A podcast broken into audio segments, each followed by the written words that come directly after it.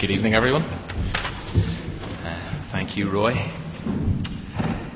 In 2003, I took a team from Ballynahinch Baptist Church, my previous church, to uh, Brazil. Some of the team were young, some were not so young. And we spent a couple of weeks uh, at a Tearfund sponsored project just outside Sao Paulo working with rescued street kids. And it was an amazing adventure. But one day we were taken into Sao Paulo itself, and it's a huge city. Some of you will know it's the eighth largest city, population wise, in the world. Uh, something like 20, 21 million people. And we were going there to visit uh, one of their many favelas, uh, or shanty towns, or slums, although that's a slightly derogatory term. And it was one of the most humbling, fascinating, disturbing, distressing, and frightening experiences of my life. And we were taken in by a couple who worked in the favelas in our team, and there were about a dozen of us in the, the entire team, but we were split into threes to go and visit some of the local Christians who actually lived and went to church in this particular favela. And I'll never forget what happened in one of those little houses or those little shacks that day. And we walked into this house to meet a mum and her daughter. And it was immediately apparent that the daughter was, was quite a troubled girl. She was in her mid to late teens, although it was hard to tell. And we were only there about five minutes whenever she began to shake violently in front of us. And I'm not entirely sure really how to properly describe her behaviour. But along with the shaking, she began to shriek loudly and foam at the mouth. And it was, it was shocking. And I had no clue what was going on. I didn't know what to do next, and I was incredibly conscious of my responsibility to the two young people who were with me. And although I was at a complete loss, the two local Christian workers who had brought us into this house began to pray, saying that she was demon possessed. Now, this uh, had never happened to me before, hasn't happened since. But as I stood there, I listened as they prayed for her. And as they spoke scripture, and as they said the name of Jesus into her situation. And after about 15 or 20 minutes, although it could have been longer, there was a definite change. As this girl settled down and a peace invaded that little shack that hadn't been there before. Now, I don't know what actually happened in those moments. Had so many issues. So many issues racing through my head. So many questions. But this I do know.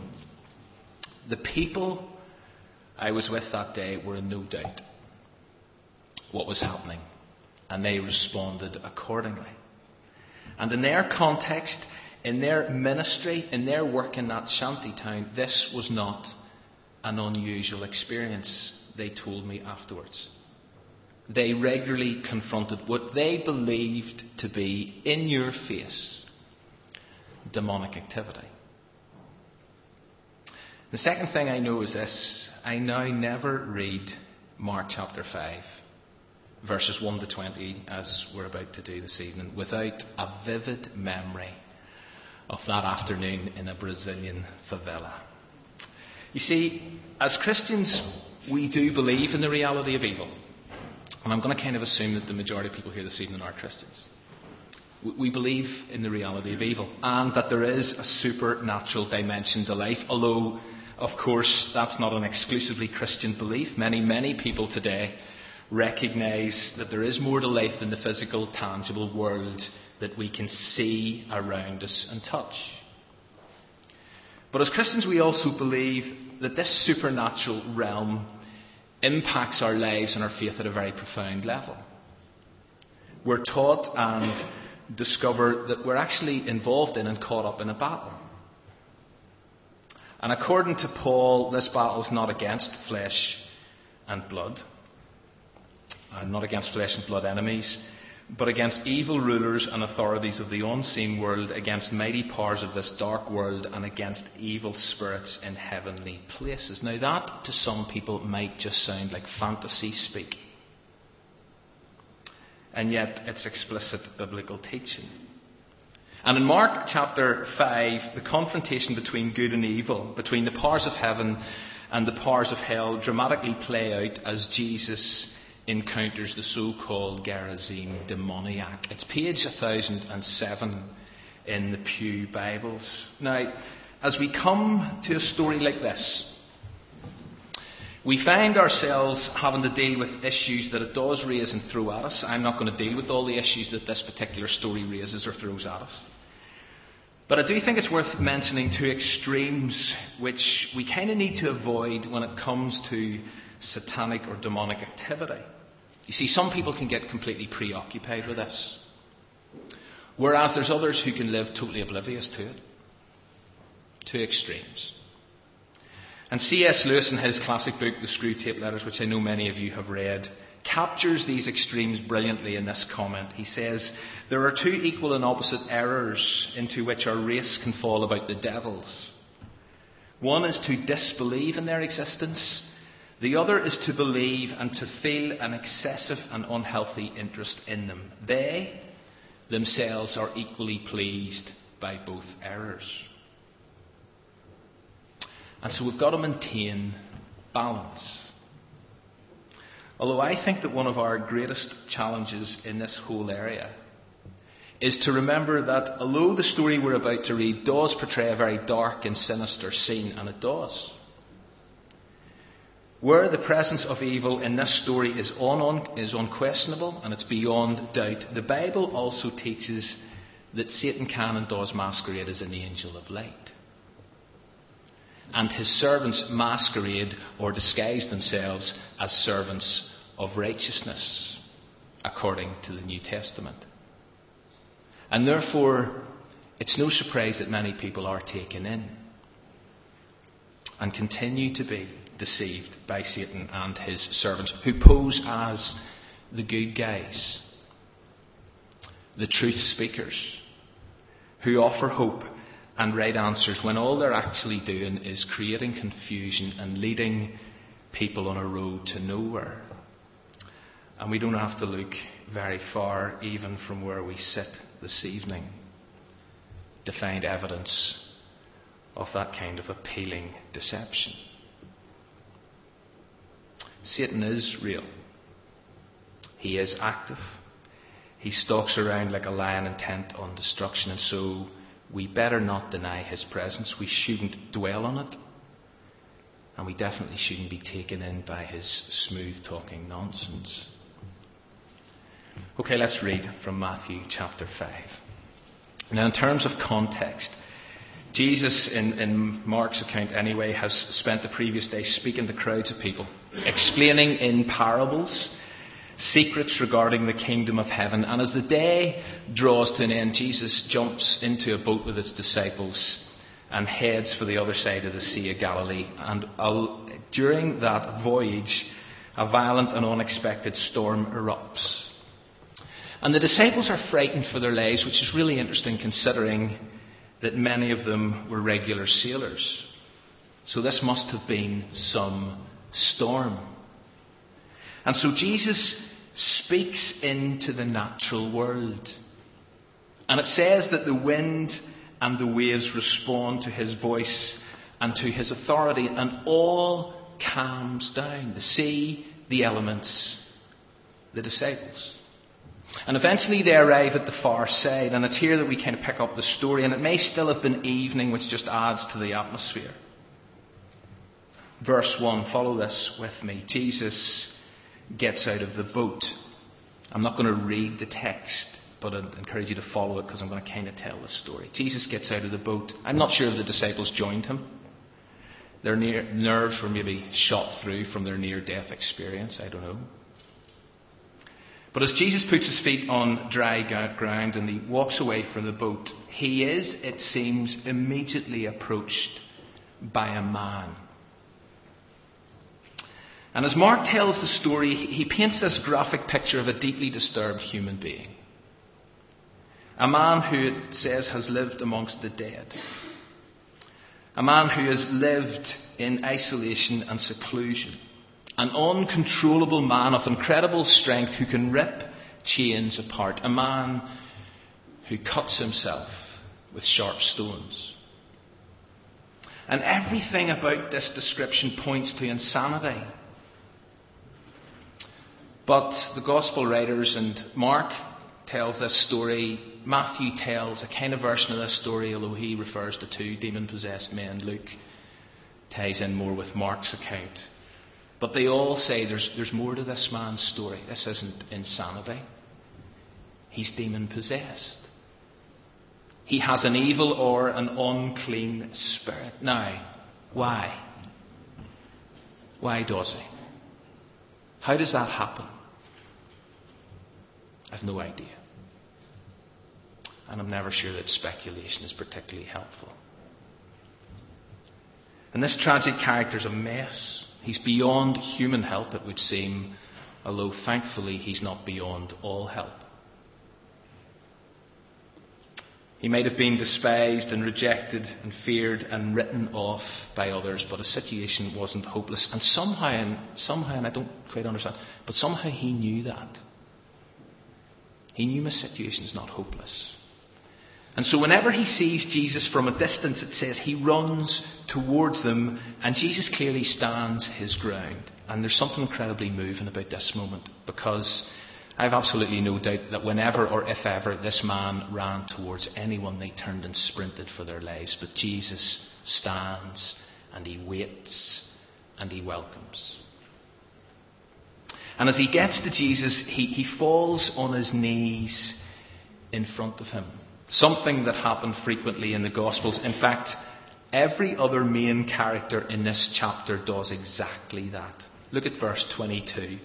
Jairus, a very different individual in so many ways, a leader of the Jewish synagogue, he falls at the feet of Jesus. Or look at verse 33, an unnamed woman who suffered from this horrendous bleeding condition for 12 years collapses at the feet of Jesus.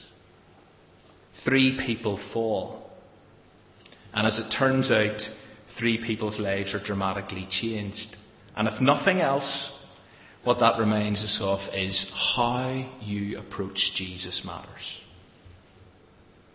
If you bow in submission, in reverence, and in recognition, then the potential for transformation is incredible. But if you remain dismissive of Jesus, if you remain irreverent, distant, and on your feet before Him, then the likelihood is you're just going to stay the way you are.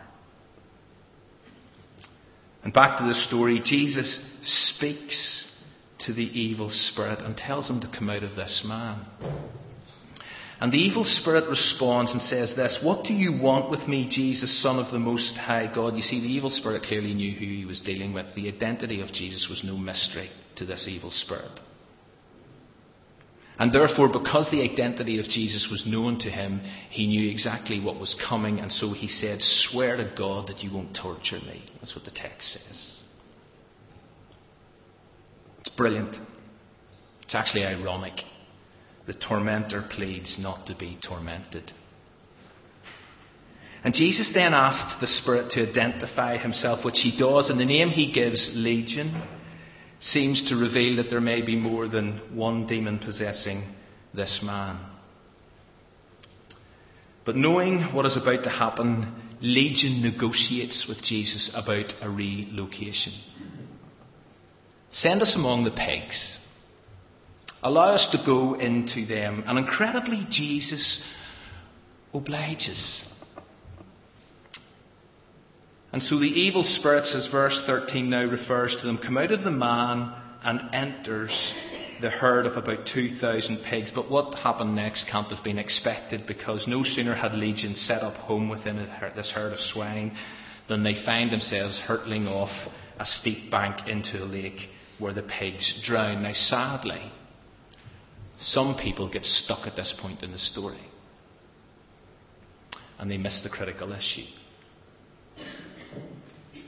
people head off on all sorts of tangents regarding, first of all, well, does this raise the whole idea of animal possession? Could my pet be demon possessed? Or others get hung up on this idea that Jesus was complicit in the destruction of over 2,000 animals. And not only was he complicit in the destruction of over 2,000 animals, but Jesus wrecked somebody's livelihood. And I'm not saying those aren't fair points. And I'm not suggesting that they're completely irrelevant. But there is a real danger that if you go there too quickly, you overlook these five words in verse 13. The evil spirits came out. That means there is now a liberated human being whose life and existence has just been altered beyond his wildest dreams. And you see, if you miss that, you miss the most important part of this story. And as news filtered through to the local community, some arrived to investigate this scene for themselves. And Mark tells us that what they found when they came to investigate the scene was this man who was once possessed and terrifying is now sitting and he's dressed and he's in his right mind. And at this point, at this point, surely you'd expect Jesus, this man who can bring healing and restoration to outcasts in a community, surely you would expect him to, at the very least, be welcomed, thanked, and invited to stay. But no. And there's something illogical about this. Verse 17 Then the people began to plead with Jesus to leave. Why? Why did they so desperately want rid of the miracle worker? Now, Mark does say they were afraid. But afraid of what? Which is more frightening, a demon possessed man who can't be bound, or a miracle worker who changes lives? Which is more frightening? For me, I think their fascinating responses reveal three things. Or at least let me suggest they provoke us to consider these three possibilities. The first is that although Jesus may be amazing, he may have authority over wind and waves, he may have authority over the powers of darkness, he may be able to transform a once messed up life. But Jesus is also unsettling. Jesus is risky. Jesus is disturbing, and therefore there are many people who would prefer if he just didn't hang about. And we might think that a Jesus who can convert a life should be embraced, and yet that's not the reaction Jesus got, and sadly still doesn't. And I believe there is one reason for that, and that is that by his very nature, you see, Jesus confronts the mess and uncovers the mess in our lives. The light of the world exposes darkness. And the truth is that as sinful human beings, we don't always like that.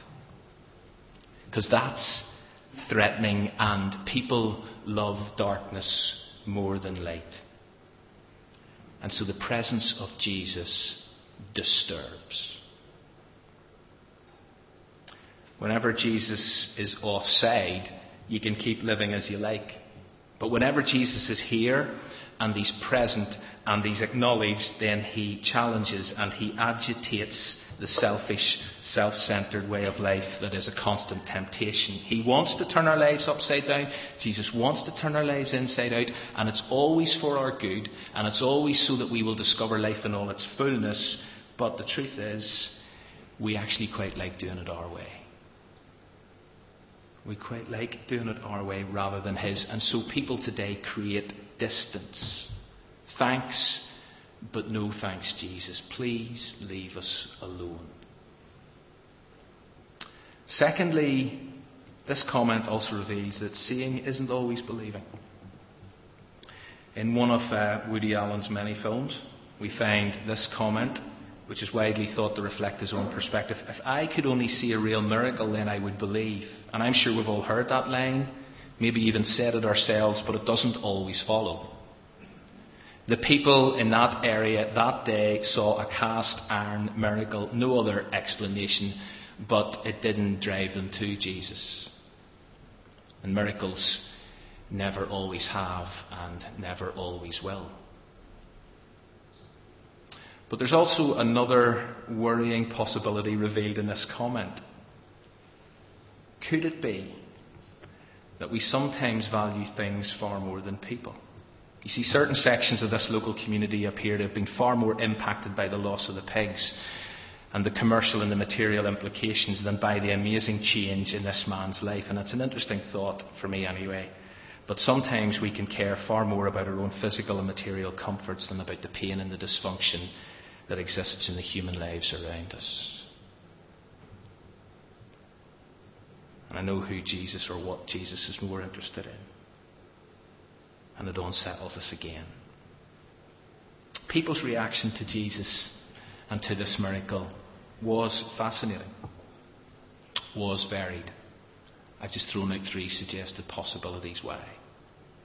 But how did the man himself respond?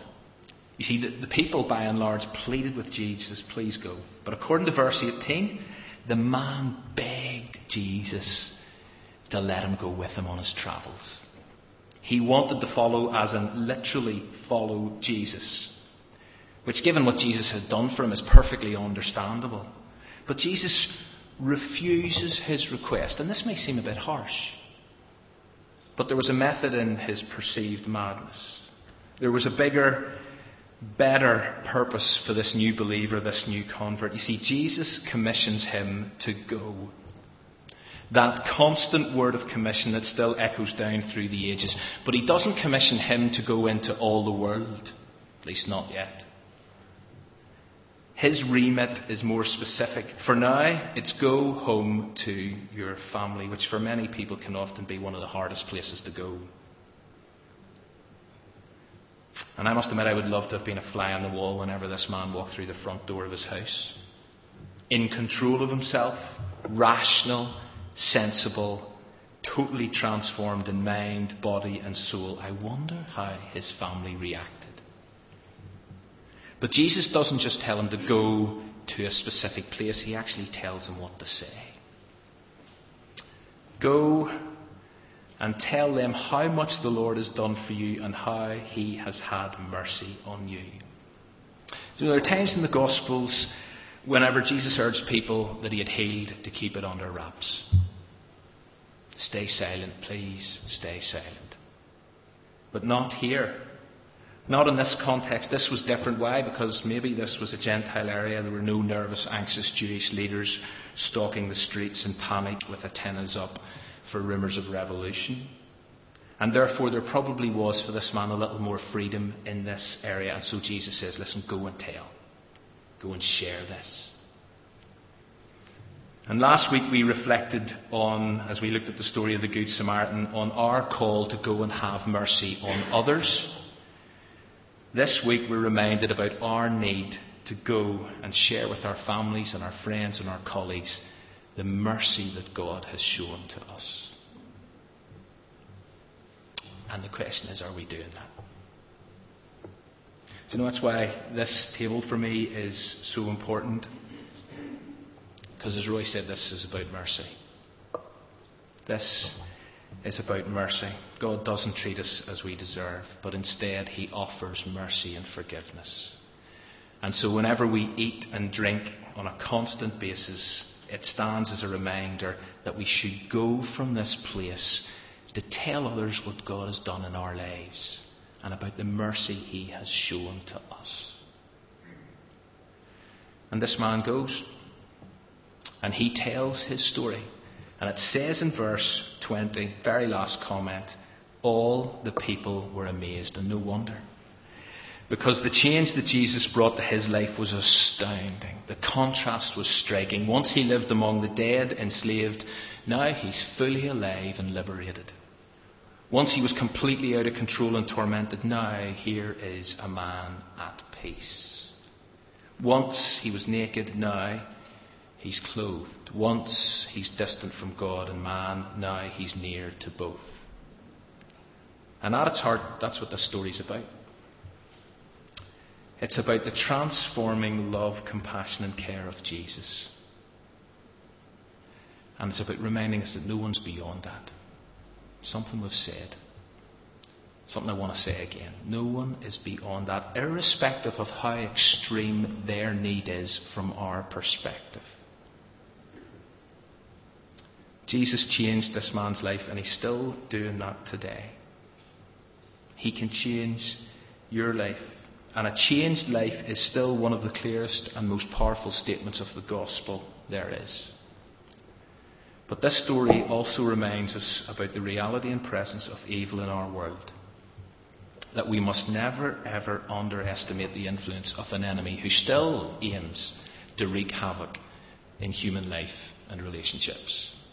And yes, as Scripture teaches us, he that is in us is greater than he that is in the world. But truth is, he is still in the world. And he is still prowling about, and he is still active for the time being. And so as we leave here, let's go and tell what God has done for us and of the mercy he has shown us. But let us never, ever forget that we are involved in a battle.